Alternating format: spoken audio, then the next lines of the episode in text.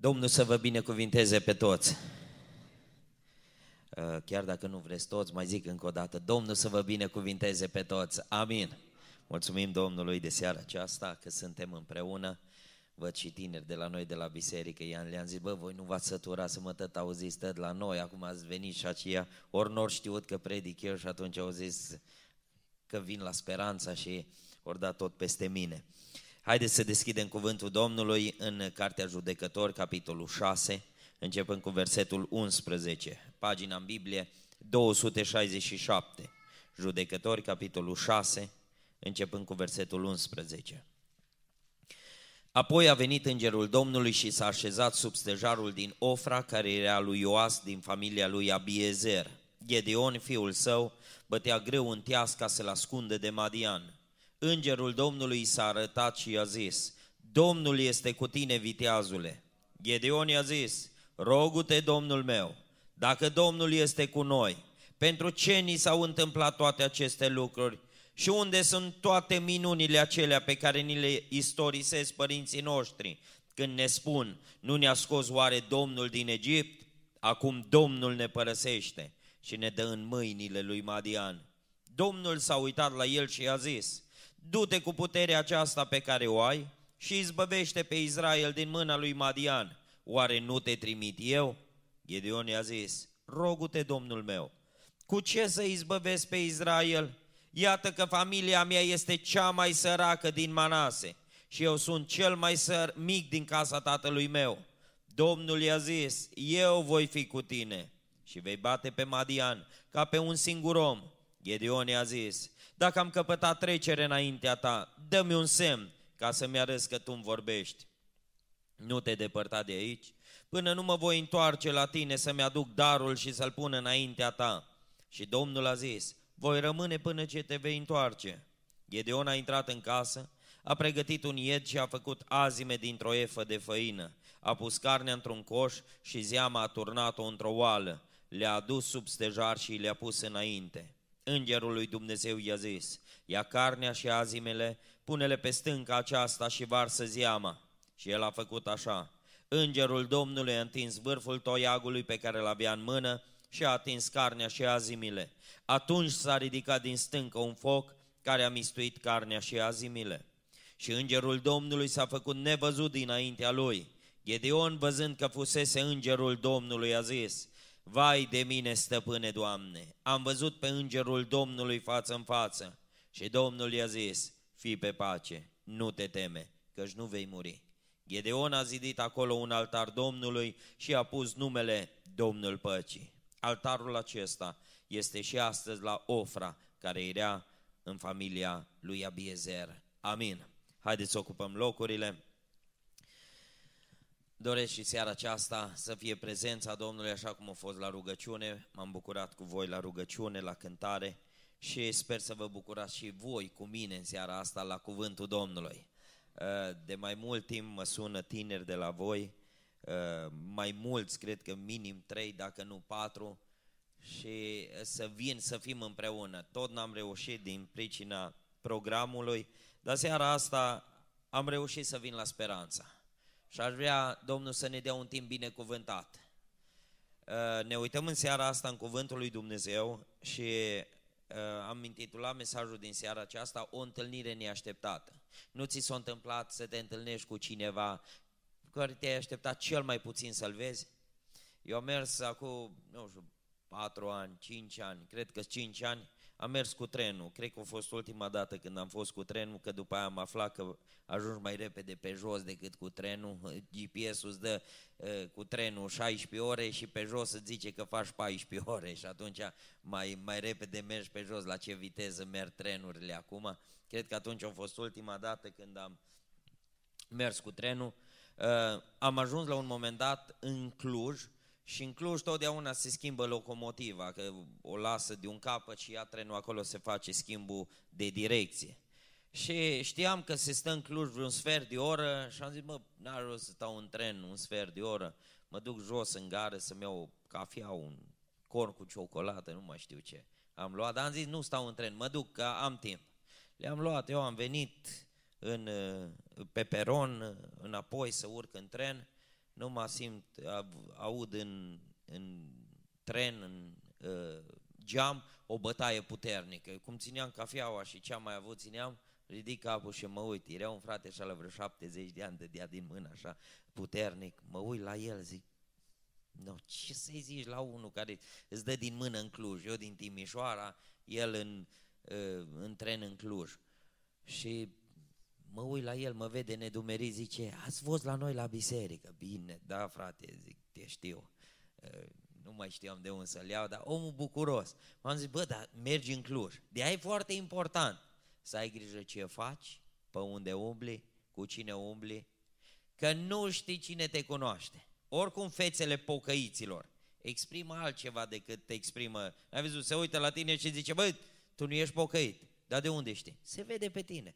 Se vede pe tine și pe voi oricum se vede. Vă spun eu, se vede de la depărtare că sunteți copiii Domnului. Întâlnirile cele mai binecuvântate cu Dumnezeu, știți când au fost? Când s-a așteptat omul cel mai puțin. Când au fost în debusolare, când au fost în tristețe. Ă, tânărul, fratele care a condus închinarea în seara aceasta, vorbea despre, fără să știe ce am de predicat în seara asta, vorbea despre traumele, durerile care le-au avut. Când s-a așteptat cel mai puțin ca să se întâlnească cu Dumnezeu, în momentul acela Dumnezeu a intervenit. Uitați-vă ce generație trăim. Domne, credem generația tânără, crede că Dumnezeu folosește oamenii, dar nu pe el, pe altul. Domne, da, Dumnezeu lucrează, dar nu cu mine. Nu cred că Dumnezeu ar folosi un om ca mine. Nu cred că Dumnezeu ar avea nevoie de un om ca mine. Nu ești și tu în situația asta? Să te uiți pe scenă, cum zicea tânărul, scenă. Uh, și să zici, da, ăia cântă fain, dar eu nu cred că aș ajunge la nivelul lor niciodată. Da, Dumnezeu vorbește prin cutare, e un lider bun, e un predicator bun, e un slujitor al lui Dumnezeu. Ă, da, el da, dar eu nu cred că Dumnezeu s-ar folosi de mine. Și asta e, ăsta e lucru care te afundă ca tânăr mai tare în groapă. Mai tare. Uitați-vă la Gedeon și în seara asta o să ne uităm la el, un tânăr cu, ă, la care Dumnezeu privea extraordinar de mult. El ce făcea? Cu lucruri mărunte, cu bobițe. Bobițe, da? Măcina acolo, să mă uita în stânga, în dreapta, să nu-l vadă. Și într-o zi, când se aștepta cel mai puțin, când era spaima, uitați-vă ce face depresia. Îl vezi, domne, șmecher, scrie pe umărul lui Irina sau uh, Maricica, îi tatuat, îi șmecheraș ăsta. Știi unde se vede adevărul? Ce spunea tânărul în seara aceasta. Știi când? Când ajunge acasă. Când te pui în pat singur, acolo se vede valoarea ta. Gedeon era omul care era fricos, era plin de teamă. Dacă ai fi zis cu un an înainte sau cu jumătate de an, Gedeon, știi că tu o să fii un viteaz a Domnului? Știi ce zicea Gedeon? Eu, vedeți-vă bă de treabă. Prin tine Dumnezeu o să lucreze. Prin tine Dumnezeu o să ridice o generație de oameni biruitori, de oameni puternici. Ar fi zis, eu, păi eu sunt cu bobițele, eu tot dă, torn greu în teasc și tot îl, îl macin. Eu nu, mă, eu nu lucrez cu lucruri mari, eu lucrez cu lucruri mărunte. Eu sunt un om mărunt.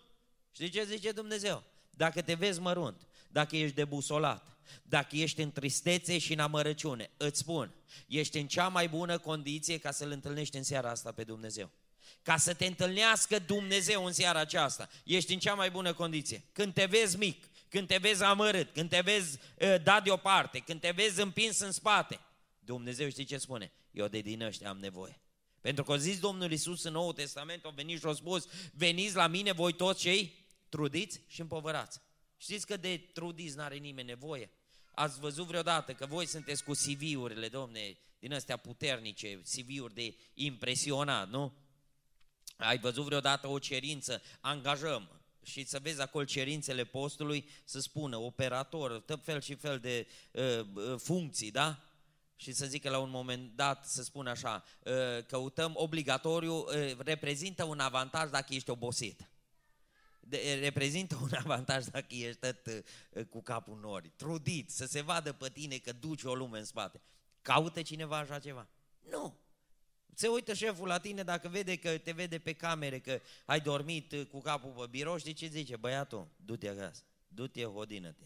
Mâine dacă mai vii așa, ai probleme. Du-te, dormi, azi nu-ți fac nimic, nu tăiem orele. Te duci și te culci, te odihnești. Dar mâine vii, știi cum? Fresh. Vii fresh. Să se vadă pe tine de la depărtare că ești uh, pozitiv, da? Că ești uh, plin de energie. Dacă vii și a doua, a doua zi obosit, știi ce spune? Căutăm pe altcineva. Singurul, să țineți minte, singurul care caută împovărați, singurul care caută fricoși, singurul care caută obosiți spiritual și trupește și cum vreți, singurul care îi acceptă și te acceptă și mă acceptă așa cum sunt, Iisus Hristos, Fiul lui Dumnezeu. Slăvit să fie numele Domnului. Eu mă uit în viața mea, uită-te și tu în viața ta. Eu mă uit, dacă ar fi fost după criteriile mele, credeți-mă, eu pe mine nu m-aș fi ales. Gedeon vine și expune, zice, dar eu nu mă calific pentru ceea ce spui tu. Suntem dintr-o familie mică și suntem și săraci. Eu sunt din cel mai mic, din cea mai mică familie și pe deasupra taică meu nu a reușit să lucre în Anglia, nu a reușit să lucre în Spania, taică meu a lucrat numai pe salariul minim pe economie. Noi am mers din chirie în chirie. Și au zis, domnul, nu-i bai mă, stai liniștit, eu îți dau putere. Cum mie? În seara asta vreau să ne uităm în, în cuvântul lui Dumnezeu, să vedem ce se întâmplă când ne întâlnim cu Dumnezeu. Pentru că întâlnirea cu Dumnezeu e cea mai neașteptată întâlnire. Dar vă spun, întâlnirea asta neașteptată e cea mai binecuvântată întâlnire. Pentru că atunci când te întâlnești cu Dumnezeu, prietenia rămâne nu pe viață, ci pe veșnicie. Prietenia cu Dumnezeu rămâne pe veșnicie, dincolo de mormânt. Singurul care rămâne prieten când se pun două tone de pământ pe noi, singurul care își dovedește prietenia dincolo de mormânt, e Dumnezeu. Slăvit să fie numele Domnului. Istoria lui Gedeon e și istoria noastră. O să vedeți că ne regăsim în istoria lui Gedeon. Eu deja cum citesc textul acesta, parcă de mine vorbește. Și mic, nu m-a ajutat fizic cu toată viața. Le mai spun la copii, eu toată viața am fugit de bătaie. Și să iau și să dau. Că dacă dădeam, dădeam slab, că n-aveam putere cum trebuie să dai, bă, măcar să zici, bă, eu, așa mi-au făcut-o. Nu reușeam. Și de luat mi-a fost mai frică. Și atunci nu m-a ajutat fizicul pentru bătaie. Nu m-a ajutat fizicul nici să car în spate, nu știu, vezi pe câte unul, că să știți acum, fetelor, la căutare, le zic și tinerilor noștri la, la Elim, la căutare, la căsătorie, nu să ia mici de statură, să ia ca Samson. Domne, să fie puternic, să, să nu gâfâie la etajul 3 să zică nu mai pot urca. Ăștia la căutare. Dar știți ce-i, bine, ce binecuvântare? De multe ori îi zic soției mele, e așa mare binecuvântare că Dumnezeu s-a îndurat și de ăștia mici de statură. S-a îndurat și de ăștia tipul lui Gedeon, care au zis, noi suntem mici. Și au zis, Domnul, nu-i bai, că eu vă iubesc și pe ăștia mici. Eu iubesc și pe ăia mici. Dar noi suntem și săraci. Săraci. E cineva care a fost bogat de când s-a născut? Acum generația voastră mai e. Dar noi restul, toți am fost, generația mea de 40, toți pâine cu dulceață aveam la școală. Toată clasă. N-ai avut. Am fost pe sărăcie toți. N-am avut. Dar știți ce mă uit în viața mea? Întâlnirea cu Dumnezeu o a avut efect binecuvântarea lui Dumnezeu în viață. Întâlnirea lui Gedeon cu Dumnezeu sau a lui Dumnezeu cu Gedeon o a avut efect binecuvântarea vieții lui Gedeon și când Dumnezeu l-a binecuvântat pe Gedeon, Dumnezeu a avut în vedere să binecuvinteze și poporul și în jurul lui. Că binecuvântarea nu e numai pentru noi, ci binecuvântarea lui Dumnezeu are ca scop să, să producă binecuvântare în jurul nostru. Știți în ce vreme trăia Gedeon? În cea mai ciudată vreme a, lui, a poporului lui Israel. Dar gen, uh, vremea lor era și vremea noastră. Zice uh, uh, ultimul verset din Cartea Judecător, știți ce spune? În vremea aceea nu era împărat în Israel. Fiecare făcea cei? Ce îi plăcea, domne? Păi asta nu, nu vi se pare cunoscut. Ce îți place, domne? Vii la 10, pleci la, la 7 jumate, nu-ți convine, uh, intri pe Instagram, pe Facebook. Nu, asta e generația. Mamă, taci că mă mut în chirie. Ați auzit vorbe din astea? Domne, asta e, asta e generația de astăzi. Fiecare face ce ce îi place. Nu-mi place asta, nu-mi pune să mânc, că nu-mi place asta. Te duci în oraș. Asta e generația. E o generație care nu mi-ar plac regulile. Mi place să trăiască cum vrea. Și afară, dar știți ce e trist? Că și înăuntru. Nu mai îmi place la voi, mă duc dincolo, nu mai îmi place dincolo, mă duc, mă duc unde vreau eu. Dar să știți, întâlnirea cu Dumnezeu nu are scop noi să ne găsim o biserică cum suntem noi, ci întâlnirea cu Dumnezeu are ca scop schimbarea vieții. Că degeaba ne căutăm biserici cum suntem noi. Că mai bine stai acasă, că ești tu cu tine, cum ești tu. Noi nu venim la o biserică, domne, care să se potrivească așa cum suntem noi. Și noi mergem la casa lui Dumnezeu. Noi mergem la lucrarea lui de tineret, a bisericii. De ce? Pentru că vrem să fim transformați de Dumnezeu. Că dacă venim și plecăm tot așa cum suntem, nu are nicio valoare. De aia spun, nu căuta o biserică sau o lucrare de tineret care să fie, să ți se potrivească. Nu! Ci caută lucrarea lui Dumnezeu, caută lucrarea de tineret sau biserica, aceea care reușește să te apropie de cuvântul lui Dumnezeu. Nu să te lase în starea în care ești. Că degeaba vii și zici, domne, eu m-am dus la o biserică unde acolo ai voie să bei un pahar. Ai voie, că noi, eu sunt așa de, de încredințarea asta că ai voie să bei un pahar. Păi vă spun, omul când decade, știți cum arată un om care uh, trăiește ca pe vremea judecătorilor? Începe să se apropie de margine. Începe să se apropie de margine. De o extremă, ori de una, ori de alta începe să fie extremist, ori într-o parte, ori în alta. Și să știți, întrebările extreme vin așa. Uh, noi avem sesiune de multe ori de întrebări și de răspunsuri. Însă uh, întrebări și vezi că tânărul începe să, să se depărteze. Știi cum începe întrebarea tânărului care s-a depărtat de, sau începe să se depărteze de Dumnezeu? Avem voie să. Deci când o zis avem voie să, e gata. La noi la biserică povestea un frate ce l-am pus la o sesiune de întrebări, o zis că la ei în zonă un bătrân foarte cunoscut și recunoscut, o fost și la voi aici la Speranța, fratele Moloce, o, o avut o sesiune de întrebări și i-a venit un bilet, ce circulă bilet din ăsta, în, cred că în toate bisericile. Și la noi, la Elim, cred că din ăștia care, anonim din ăștia care trimit biletul ăsta. Avem voie să bem bere fără alcool, vin, Știi? Ăsta deja e pe, pe pantă în jos. Și la bătrânul i-a venit biletul ăsta. Și bătrânul figură, vreo 75 de ani are, e înțelept, e un om extraordinar. Și a venit biletul ăsta, avem voie să bem bere fără alcool, sau nu mai știu exact cum a fost biletul, dar făcea referință la ceva băutură. Și bătrânul figură, omul lui Dumnezeu se citește și zice așa, un bețăv întreabă dacă avem voie să bem bere fără alcool. Păi, dați seama când ai când a, a venit biletul ăsta. Nu mai fost nevoie de, de răspuns. Nu mai fost nevoie. Dar uitați-vă, când cauți să faci ce vrei, tu întotdeauna vei merge pe extrem. Totdeauna vei începe. Când începi să pui întrebări la limita, la limita uh, legii lui Dumnezeu, la limita neprihănirii. Păi un om care umblă cu Dumnezeu, nu-i interesat de margini, da? Ăla totdeauna va merge pe mijloc. Ăla nu vrea să arate că el nu se îmbată de la un pahar de bere. Nu, ăla întotdeauna va merge pe, pe mijlocul cărării. Nu interesat de extreme. Nu interesat cât are voie să se apropie de, de păcat, ci el e interesat cât se poate depărta de păcat. Pentru că asta e lupta noastră în generația tânără. Să depărtăm tânărul de margine. Le spui la copii și la mei, deschide geamul, apasă pe buton la mașină, o scos capul pe geam, bagă mă capul înăuntru, mă.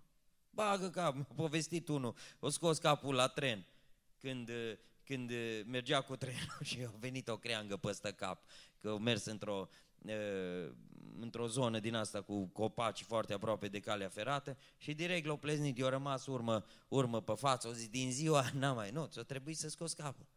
Deci, vedeți, noi trăim o generație, generație din asta la limită. Ne uităm în seara asta la Gedeon și să vedeți ce fel de oameni caută Dumnezeu. Că Dumnezeu nu caută orice fel de oameni. Ai zice, normal, că pe mine nu mă caută. Ba, o să vezi că Dumnezeu pe tine te caută. Primul lucru, Dumnezeu caută oameni de acțiune. Dumnezeu caută oameni care sunt dispuși să nu stea la umbră. Dar să știți, generația tânără e o generație foarte plicti. Știi? Foarte plicti. Ce faci? Ah, nimic. Mai nimic. Știți? Ați auzit vorba? Ah. Ce înseamnă vorba? Ah. Ce faci? Ah.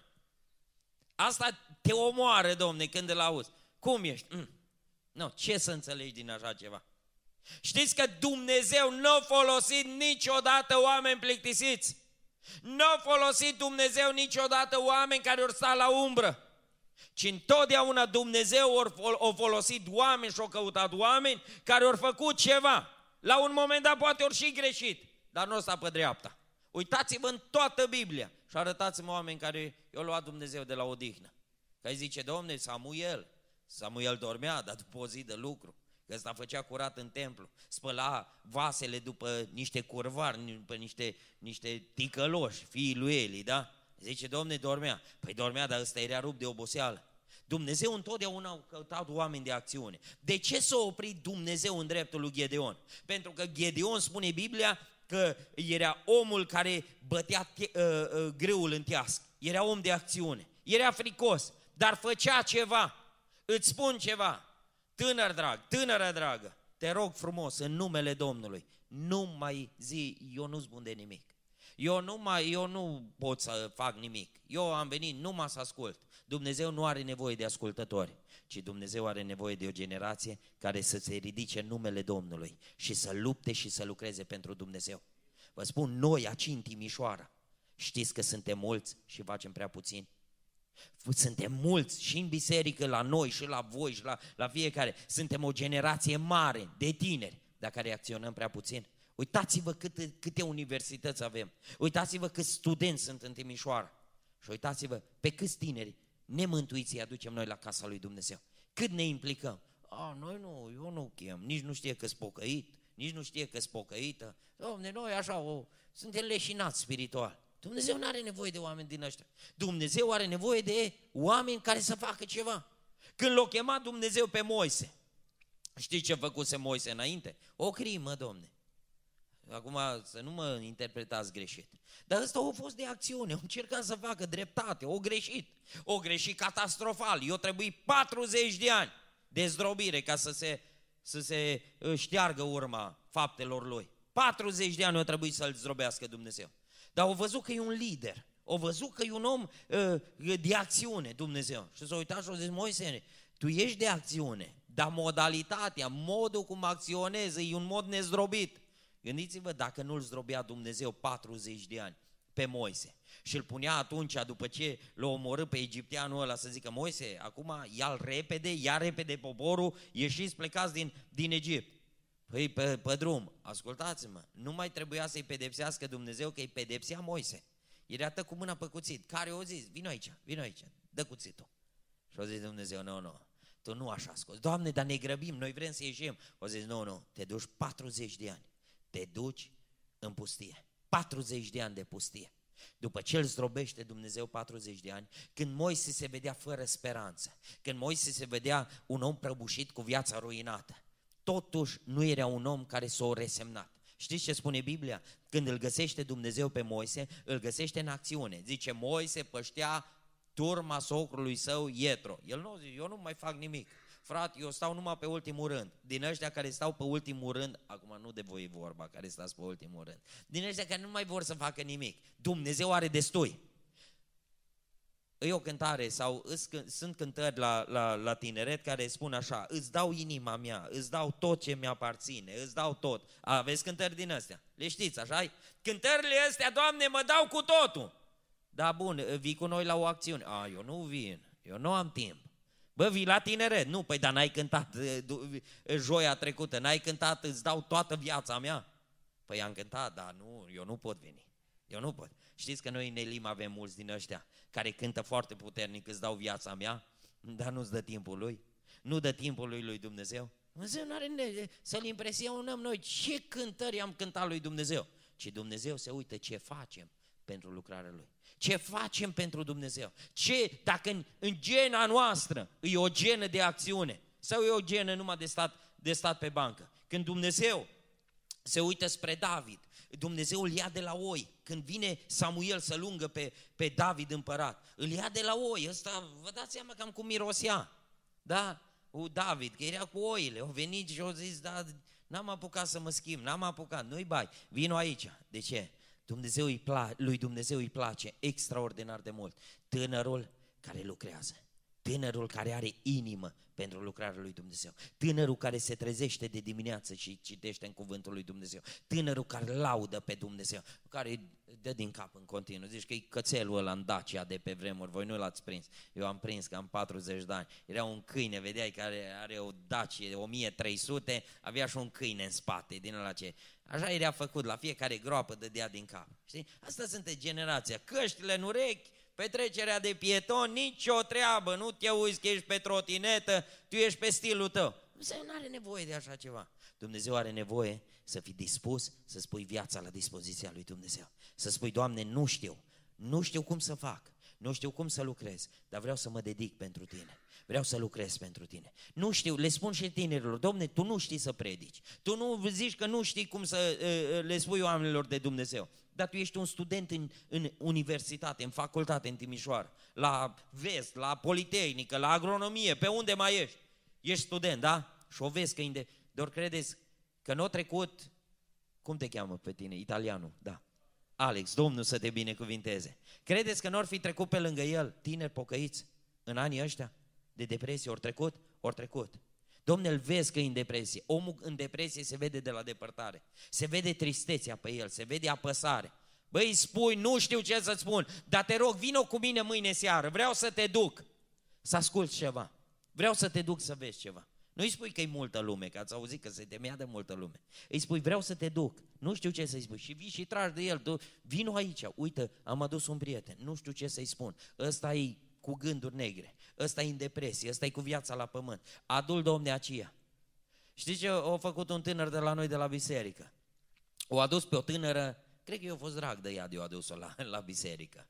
Și, în fine, nu contează. Eu fi fost drag, nu eu fi fost, dar o adus-o la tineret. Și o zis către mine, zice, frate Dani, domne, asta mă bate în continuu, mai du-mă la tineret. Mai du-mă la tineret. Zice, am adus o singură dată, nu vrei să vii? Și-a venit. O tânără studentă, aici în Timișoara.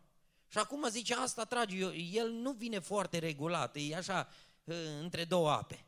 Dar zice, ea foarte serioasă. Zice, ea mă sună, ă, mergi la tineret azi. Fată nepocăită.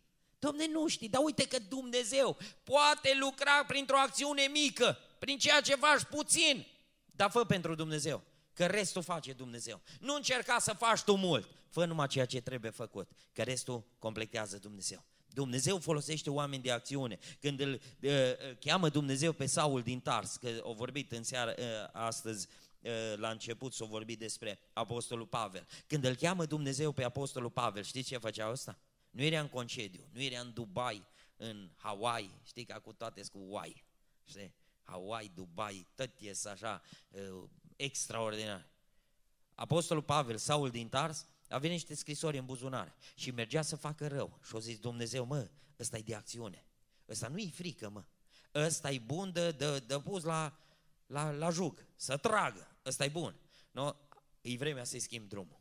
Când Dumnezeu iasă înainte, Apostolul Pavel, Saul din Tars, cade la pământ și Dumnezeu îi schimbă traiectoria îi schimbă scrisorile, nu mai mere cu scrisorile alea, nici nu le pune la arhivă să, să le găsească la Marea Moartă și să, să zică, da, uite, scrisorile cu care o mers în Damasc, cu care o mers să facă rău. Nu!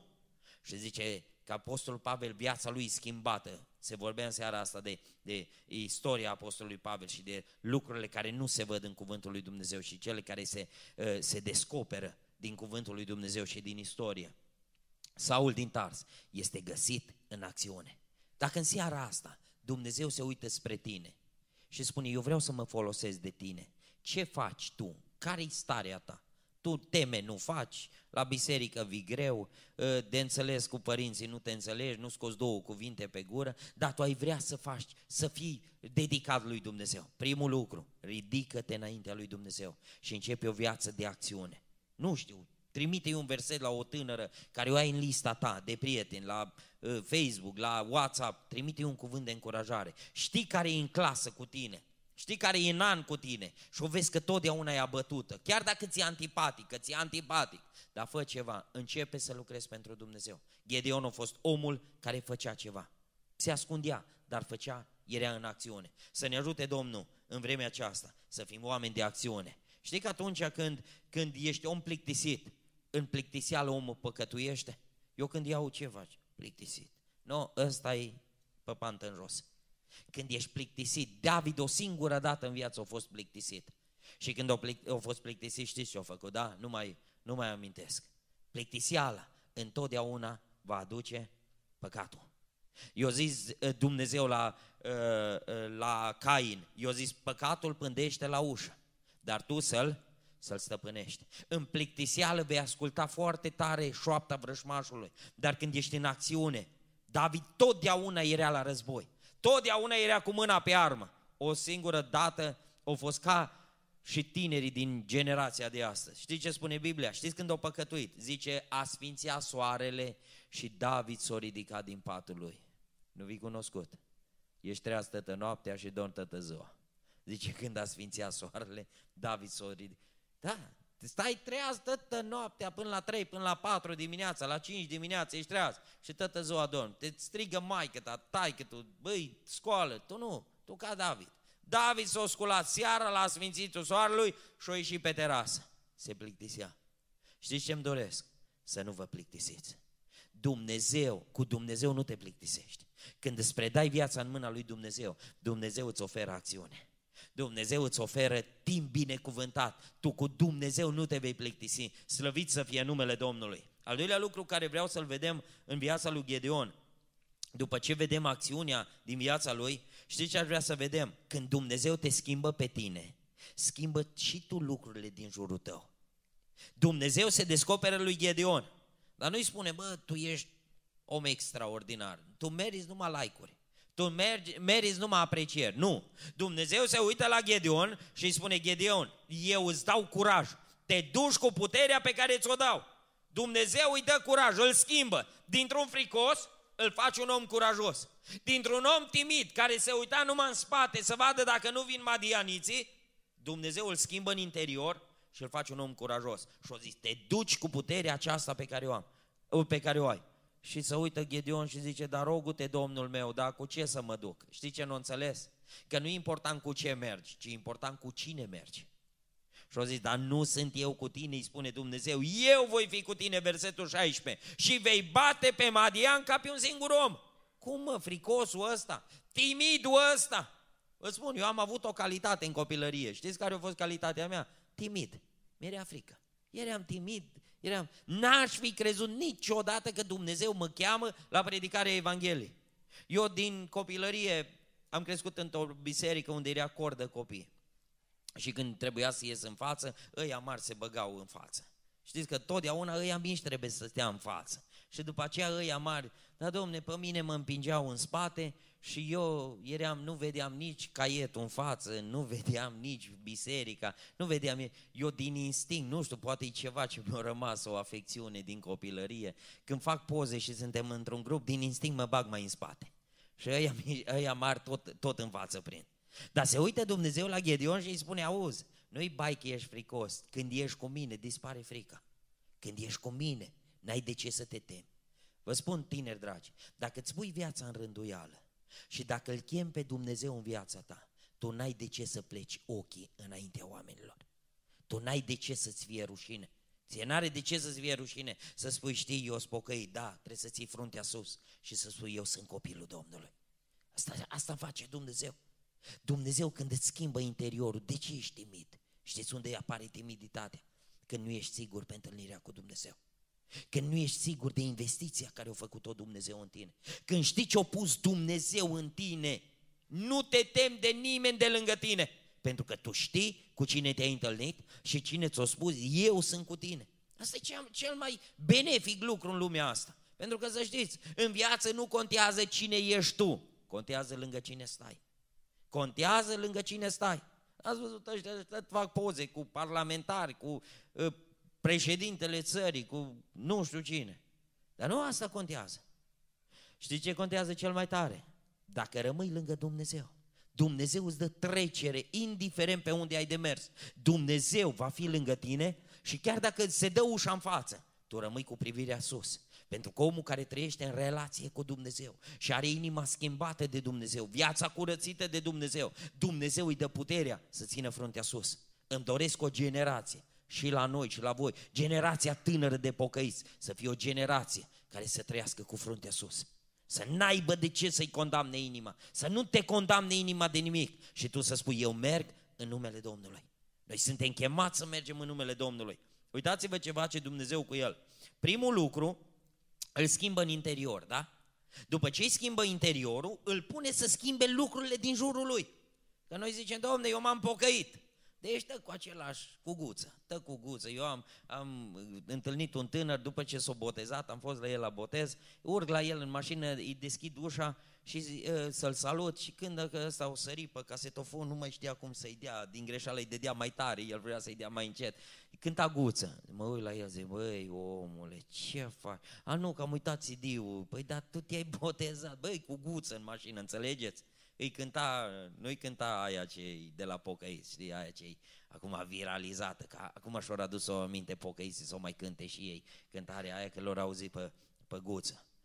Păi dacă te-o schimba Dumnezeu, tu trebuie să faci ordine în jurul tău. Tu trebuie să faci ordine la videoclipuri, trebuie să faci ordine la poze, trebuie să faci ordine la îmbrăcăminte, la toate lucrurile. Pentru că tu dovedești întâlnirea cu Dumnezeu. Uitați-vă ce îi spune Domnul. N-am citit versetul acesta, dar e următorul după ce am încheiat citirea, 25 versetul. Spune așa, în aceeași noapte. Nu au zis, mai stau un pic să se uște cămașa botezului pe mine. Nu, o zis în aceeași noapte, când Dumnezeu l-a schimbat, în aceeași noapte, Domnul i-a zis lui Gedeon, ia vițelul tatălui tău și un altaur de șapte ani. Zice, dărâm altarul lui Bal care este al tatălui tău, și taie parul închinat a statei în aceeași noapte. În ziua când îl schimbă Dumnezeu pe el, în aceeași zi, în noaptea aceea Dumnezeu îi spune, Gedeon, te-am schimbat, ți-am dat curaj, ți-am dat direcție și ți-am spus că eu sunt cu tine. No, dacă vrei să fiu în continuare cu tine, tu mai ai ceva de schimbat în jurul tău. Știi ce e cel mai greu la un tânăr? Să-l pui să schimbe în jurul lui. Că inima și-o predă. Știți de ce iubesc generația tânără și îmi place extraordinar să lucru cu generația tânără și la noi la biserică și în alte părți? Știți de ce îmi place generația tânără? Că e o generație sinceră. Domne, n-ai văzut în viața ta un om în vârstă să fie sincer ca și tânărul. Tânărul vine și îți spune toată inima lui. Îți spune tot ce-a făcut cu amănunte. Bă, bă, oprește-te. Nu vreau să știu amănunte. Numai atât, nu mai trebuie să dai amănunte. Ce, câte fire de păr ai în cap. Că nu mă interesează. Domne, atât ai de sincer că îți pune toată inima pe tavă. Știi ce e cel mai, cel, cel mai greu la, la generația tânără? Nu să fie schimbat în interior, să fie schimbat în jurul lui. Să renunțe. Domne, nu mai stai pe Facebook. Nu mai intri la noaptea la două. Nu mai... Ah, da, da. E mai greu. Se uită Dumnezeu la Gedeon și zice, îi spune, Gedeon, dacă te-am schimbat, tu trebuie să faci ceva. Tu trebuie să dărâmi lucrurile care trebuie, trebuie dărâmate ce cel mai greu? Să țineți minte, cel mai greu în viață îi să dărâmi lucrurile tale, ceea ce e în jurul tău. O, oh, ce ușor dărâm lucrurile la altul, da? Să-l înveți să-l îmbraci pe altul, să înveți să o îmbraci pe alta, să înveți să îi schimbi uh, vorbirea lui altul, asta e cel mai ușor. De aia frații, anumiți frați, dar nu la voi la biserică, în alte biserici, se ocupă cu schimbarea lui alții. Soră, cum vii așa la adunare? Frate, ce cu barba asta pe tine, nu? Te trage de barbă. Dar vă spun, dacă ar lucra altfel, când Dumnezeu te-o schimba pe tine, nu uita că și tu ai fost ca El. Nu uita că și tu ai fost un fricos, un prăpădit, un ticălos. Toți am fost. Așa, de ani o ierta Dumnezeu. Dar dacă mergi și îl iei pe tânăr, ăla bărbos, pletos, cu mâini, îl iei după cap și îi spui, auzi, vino aici. Și eu, bă, știi de ce îmi place de tine, cu barba asta? Așa am fost și eu. Am fost tânăr, Spunea un profesor de-a meu de vechi, de Nou Testament, spunea, vedeți cum e cu oaia, oițele. Totdeauna oița nu are blana ca și oaia, da? E mai scurtă. Dar și mintea e mai scurtă. Zice, de aia e și îmbrăcămintea.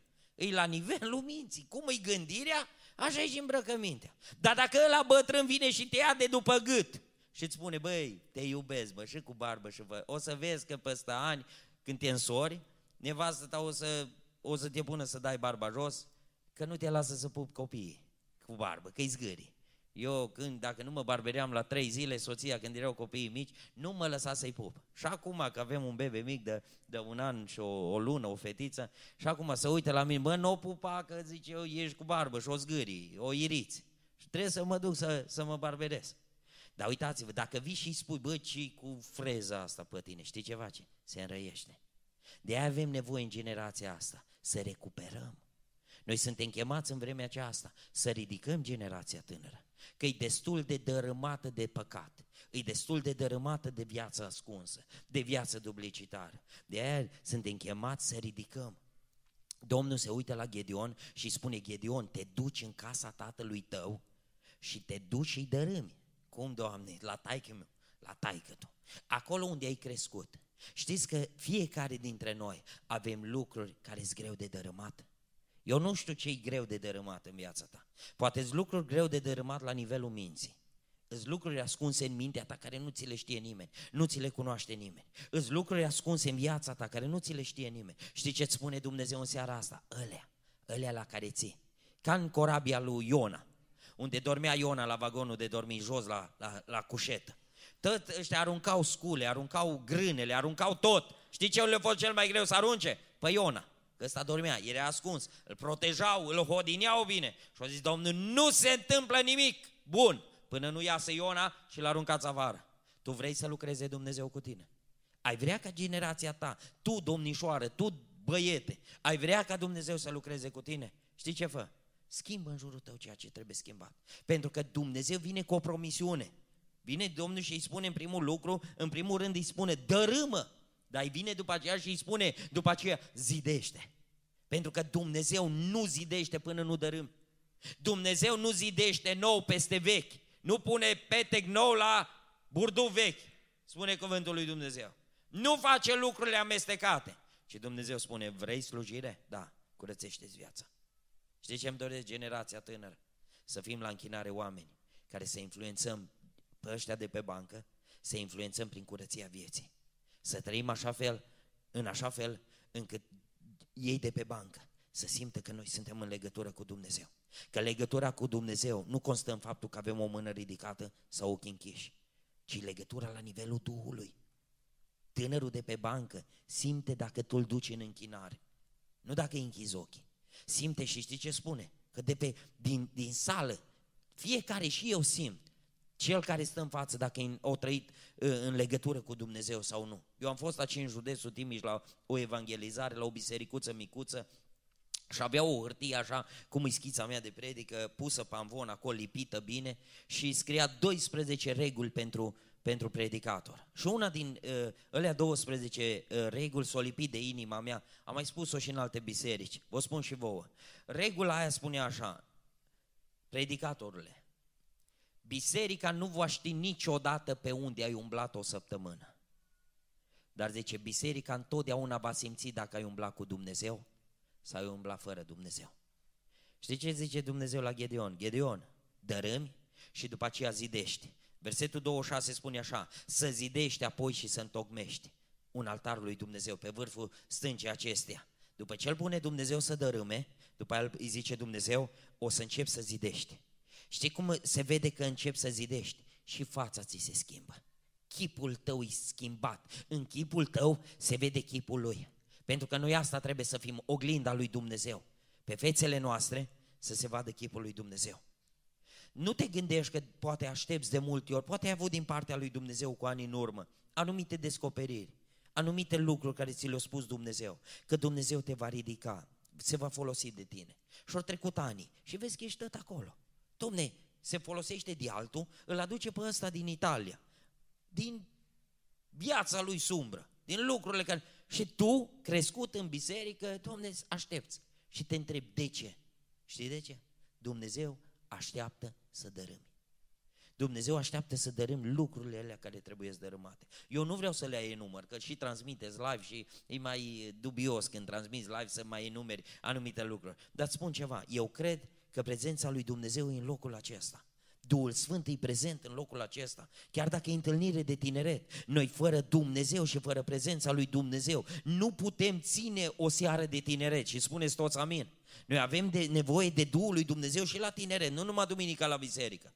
Duhul lui Dumnezeu îți descoperă lucrurile care trebuie să dărâmate. Dacă vrei ca Dumnezeu să înceapă lucrarea de binecuvântare, tu să începi să dărim din seara asta. Nu de mâine. Numai faraon a zis, eu răspuns lui Moise când a zis Moise, când să plece broaștele de la tine? Știi ce a zis? Mâine. Nu, mai vrei să dormi cu broaștele? Mai vreau, mai lasă-le o noapte. Păi eu aș fi zis, acum să plece, să nu le mai văd. Zice că prin oale, prin, prin pat, peste tot erau, erau numai broaște. Și îi zice Moise, vine cu soluția. Când vrei să mă rog să plece broasca? Și o zis mâine. Tu când ai vrea să, să dărâmi? Când ai vrea să începi? Mâine? Până mâine mai vrei să-și bată diavolul joc de tine în seara asta? La gânduri, la fapte, la lucrurile alea care te dărâmă? Mai vrei să fii dărâmat până mâine? N-ai vrea din seara asta să începi tu să dărâmi? Să nu te dărâme diavolul pe tine, ci tu să începi să dărâmi lucrurile care nu-s după voia lui Dumnezeu în viața ta, ca Dumnezeu să, încea, să poată începe lucrarea de zidire în viața ta. O zis tu dărâmi, și după aia vei vedea că vei avea puterea să zidești. Vei vedea că vei avea un cuvânt de încurajare, un cuvânt de binecuvântare. Pe chipul tău trebuie să se vadă schimbarea care o produs-o Dumnezeu. Pe fețele noastre trebuie să se vadă bucuria, trebuie să se vadă pacea, să se vadă că noi ne-am întâlnit cu Dumnezeu. Slăvit să fie numele Domnului. Citeam la un moment dat uh, de Thomas Jefferson, unul din uh, președinții Americii, uh, o trăit într-o perioadă în care n-aveau mașini blindate, n-aveau automate de pază din astea de mitraliere și mergeau cu calul. Și au ajuns la un moment dat, trebuia să treacă o apă, nu mare, dar destul de rapidă. Și nu puteau trece decât cu caii. Acolo pe margine, când au ajuns cu garda lui de corp, câteva zeci de călăreți uh, uh, foarte puternici, foarte bine pregătiți, au ajuns președintele și el acolo cu ei, uh, lângă apă era unul pe jos, un om n-avea cal și nu putea trece apa dincolo decât cu calul, că îl, lua, îl ducea la vale. Și tot au așteptat. Și la un moment dat când a ajuns echipa asta de călăreți, Uh, s-a uitat ăsta direct spre președinte, dar era îmbrăcat la fel cu, cu ceilalți, toți erau îmbrăcați la fel. Și s-a uitat și uh, se uită la președinte și zice, uh, mă puteți lua și pe mine, să, fără să știe că e președintele Americii, mă puteți trece și pe mine râul pe partea aia altă. La care președintele îi spune, sigur, urcă sus. Când ori ajuns, o trecut pe partea aia altă, ori trecut și călăreții, garda de corp, băieții din spate îi zice la ăsta pe jos, zice, auzi mă, cum mai știu dintre toți să-l alege exact pe președinte? Cum ai fost de așa de, de, de ți-o fugi mintea? Cum de ai știut că ăla e președintele și l-ai ales exact pe el ca să te treacă apa? Cum de nu ne-ai ales pe noi? Și auzi ce zice asta? Zice, m-am uitat la voi la toți și pe fețele voastre scria nu, să nu urc cu voi. Zice, la toți ați emanat un mare nu. Zice, singurul la care m-am uitat și fața lui emana un da, a fost omul ăsta. Eu n-am știut că e președintele. Zice, de aia m-am dus cu el. Și am zis, Doamne, oare în Timișoara, ce văd oamenii pe fețele noastre? Ce vede în școală la tine? Ce se vede în, în, în școala ta pe fața ta? Se vede un da? Vino cu mine, vino, vino cu mine la biserică, vino cu mine să vezi de ce pe fața mea scrie da sau pe fața ta scrie un nu. Bă, numai cu pocăita să n-ai de-a face. Numai cu pocăitul să n-ai de-a face. Știi ce aș vrea? Să ne dea Dumnezeu în seara aceasta puterea să dărâmăm noi, ca El să înceapă să zidească o lucrare nouă în viețile noastre. Slăvit să fie numele Domnului. Și al treilea lucru cu și ultimul, știți ce a făcut întâlnirea cu Dumnezeu a lui Gedeon? Gedeon se întâlnește cu Dumnezeu dar nu se întâlnește cu Dumnezeu așa și Dumnezeu o lasă să plece oricum, ci Dumnezeu îi arată că îi cunoaște cele mai sensibile situații ale vieții. Dumnezeu îi cunoaște cele mai sensibile situații ale vieții. Se uită Dumnezeu la el și îi spune, Domnul este cu tine, viteazule. În momentul ăla, Gedeon tresare, că numai viteaz nu era. Era fricos. Dacă îi spunea, Domnul este cu tine, fricosule, Știi ce spunea? Eu Eu sunt. Ridica mâna. Dacă e cineva fricos aici, mâna sus. Primul era Gedeon. Dar Domnul se uită la el și îi spune, Gedeon, tu ești un viteaz. Și o zis, nu-ți vitează. Și o zis, dar ce faci aici? Zice, bat greul în tească. Știți cum arată greul, da? Niște bobițe mici. Și se uită Dumnezeu la Gedeon și spune, Gedeon, eu știu toate lucrurile alea mărunte mărunte, mici. Tu toată viața te-ai ocupat cu lucruri mici. Dar eu vreau să te chem la, la ceva măreț. Eu vreau să te chem la o lucrare mare, frumoasă, binecuvântată. Cum, Doamne, că eu toată viața, eu toată viața am fost cu numai cu mărunțișuri. Am venit și la biserică, am cântat, mi-a părut rău de viața care am dus-o. Dar m-am dus la mărunțișurile mele, la gunoaiele vieții mele. Știi ce a zis Dumnezeu? Știu, Gedeon. Știu, îți cunosc toate mărunțișurile. Îți cunosc cele mai sensibile lucruri. Știți ce, ce am, n-am vrea să se vadă niciodată? Moara la care măcinăm. Moara la care măcinăm. Ce se bagă acolo în moară? Ce se bagă în minte? Ce se bagă în ochii noștri? Ce se bagă în mintea, în inima noastră? Aia n-am vrea să se vadă. Dar se uită Dumnezeu, ăsta se uita numai în stânga și în dreapta, în spate și în față. Dar Dumnezeu vede de sus și îl vede pe Gedeon plin de frică să nu cumva să fie descoperit. De câte ori n-ai închis și tu ușa cu gândul să nu fii descoperit? De câte ori n-ai pus parole? Te-ai uitat în spate când ai intrat undeva cu gândul să nu fii descoperit. Dar știi că Dumnezeu cunoaște. Îți știe și data, știe și ora, știe și locul. Și cu toate că cunoaște cele mai sensibile segmente ale vieții, cele mai sensibile lucruri, știi ce-ți spune? Te vreau. Te vreau pentru mine. Vreau să mă folosesc de tine. Cum? De mine? Când eu îmi cunosc, Doamne, păcatele, îmi cunosc gunoaiele vieții. Știi ce a zis Dumnezeu? Te vreau, mă. Asta e frumusețea lui Dumnezeu. Că ia pe unul de la gunoi, de la mizerie, îl curățește, îi schimbă viața. Diavolul, știți care a fost primul joc inventat în lumea asta? Primul joc, toți ne-am jucat jocul ăsta în copilărie. Știți care a fost primul joc inventat pe suprafața pământului? Știți care? Ați auzit de vați? Ascunsele. Ați jucat? Toți am jucat, da? Pe după blocuri, prin casă, toți am jucat. Știți cine l-a inventat jocul ăsta? Știți cine? Diavolul. În grădina Edenului. Eu zic, murdăriți-vă, ascultați de mine și vă, fa- vă învăț un joc. Vă învăț cum să vă ascundeți de Dumnezeu. Vă învăț cum să mereți pe după copaci. Așa e că ne-am ascuns după copaci. Fiecare dintre noi. După copaci, după mașini, după ce am prins. Numai să nu fim descoperiți. Cineva căuta și el se ascundeau toți. Asta e jocul de vați ascunsele.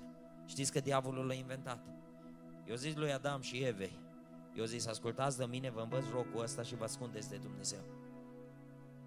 Știți ce a fost în tot jocul acesta? A fost dragostea lui Dumnezeu. Vă spun, dacă eu îi vedeam că se ascund de mine, ori ascultat de diavolul și s-au ascuns de mine, știți ce spuneam? Nu-i mai caut niciodată. Dar știți ce a fost bine? Că tot Dumnezeu i-a căutat. Tu ești în seara asta, în locul acesta și vreau să-ți spun ceva. Tu n-ai venit să-L cauți tu pe Dumnezeu, ci în seara asta Dumnezeu te caută pe tine. Gedeon nu l-a căutat el pe Dumnezeu, el îi căuta pe Madianit să nu-l prindă cumva. Și în tot ce căuta el, nu s-a așteptat ca Dumnezeu să-l caute pe el. În seara asta, tânără și tânăr, îți spun că Dumnezeu te caută. Dumnezeu te iubește. Știi ce aș vrea să nu uiți niciodată? Când te iartă Dumnezeu, să nu uiți niciodată teascul de unde te-a scos Dumnezeu. Dumnezeu se uită și îi spune, Gedeon, eu îți dau curaj.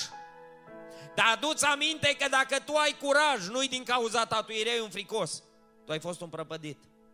De ce vine Psalmul 103 și spune, binecuvintează suflete pe Domnul și tot ce este în mine să binecuvinteze numele Lui cel Sfânt. Binecuvintează suflete pe Domnul și nu uita niciuna din binefacerile Lui. Nu uita de unde te-a scos. Nu uita de unde te-a ridicat. Știi ce îl supără pe Dumnezeu cel mai tare? Nu că ne binecuvintează, nu că îi cerem și El ne dă. Nu asta îl deranjează pe Dumnezeu. Știi ce îl deranjează teribil pe Dumnezeu? Când Dumnezeu ne binecuvintează și ne depărtăm de El. Când Dumnezeu ne iartă și uităm că ne-a iertat. Ne întoarcem înapoi, în mizerie, în păcat, în, în lucrurile alea mărunte care ne fac mizerabili. Auziți ce spune cuvântul Domnului în capitolul 8 din Judecători, de la versetul 22. Se apropia Gedeon de plecarea din lumea aceasta, de moarte. Și spune cuvântul Domnului aici, Judecători 8 cu 22. Bărbații lui Israel au zis lui Gedeon, domnește peste noi, tu și fiul tău, și fiul fiului tău, căci ne-a izbăvit din mâna lui Madian. Vine poporul și îi face o ofertă lui Gedeon și îi spune, uite, vrem să fii tu împăratul nostru. Atâta bine ne-ai făcut. Atâta ne-ai izbăvit de, de tare, de puternic. Fii tu împăratul nostru. Noi îți dăm scaunul de împărat, ție, copilului tău și tot neamului tău după tine. Pentru că ne-ai izbăvit. Și auzi ce zice Gedeon? Gedeon le-a zis, eu nu voi domni peste voi, nici fiii mei nu vor domni peste voi. Și auziți acum, ci Domnul va domni peste voi. Ai zice, bă, ăsta e un pocăit extraordinar. Auzi, nu vreau să ți se ofere funcție înaltă. Și tu să spui, mie nu-mi trebuie, eu nu vreau să, să candidez, eu nu mă bag, nu vreau. Domnul, ai zice, bă, ăsta e călăuzit de Duhul lui Dumnezeu, mă. Călăuzit, să zică, Domnul va domni peste voi. Și auziți, dacă se oprea aici, era extraordinar, plecat din vârf în împărăția lui Dumnezeu. Dar auziți acum cum se prăbușește. 24. Gedeon le-a zis, am să vă fac o rugăminte. Și zice, băi, ce mai roagă? Dați-mi fiecare verigile din nas pe care le-ați luat ca pradă. Vrăjmașii aveau verigi de aur, căci erau ismaeliți. Ei au zis, ți le vom da cu plăcere. Și au întins o manta pe care au aruncat fiecare verigile pe care le prădase. Vine Gedeon și zice, nu-mi trebuie funcția de împărat, vreau aurul vostru. Și uitați-vă ce face cu aurul, versetul 27. Gedeon a făcut din ele un efod și le-a pus în cetatea lui, la Ofra, unde a ajuns o pricină de corvie pentru tot Israelul și a fost o cursă pentru Gedeon și pentru casa lui. Îl cheamă Dumnezeu, se întâlnește cu el dintr-un amărât, dintr-un fricos, un jegărât, cum zice românul, da? Un fricos. Îl ia Dumnezeu, îi dă curaj îi dă Dumnezeu direcție, investește Dumnezeu în el și zice ce face Gideon. La finalul vieții s-a crezut puternic, s-a crezut mare și tare. S-a văzut, nu mai are nevoie de Dumnezeu, că el e pe picioarele lui, are istoric în spate, are experiență. Știi ce face? Totul se prăbușește. Tot ce a investit Dumnezeu în el se prăbușește. Vreau să mă apropii de încheiere. Îi chem pe tinerii aici să să cântăm dintr-o cântare, că vreau să ne rugăm înaintea Domnului.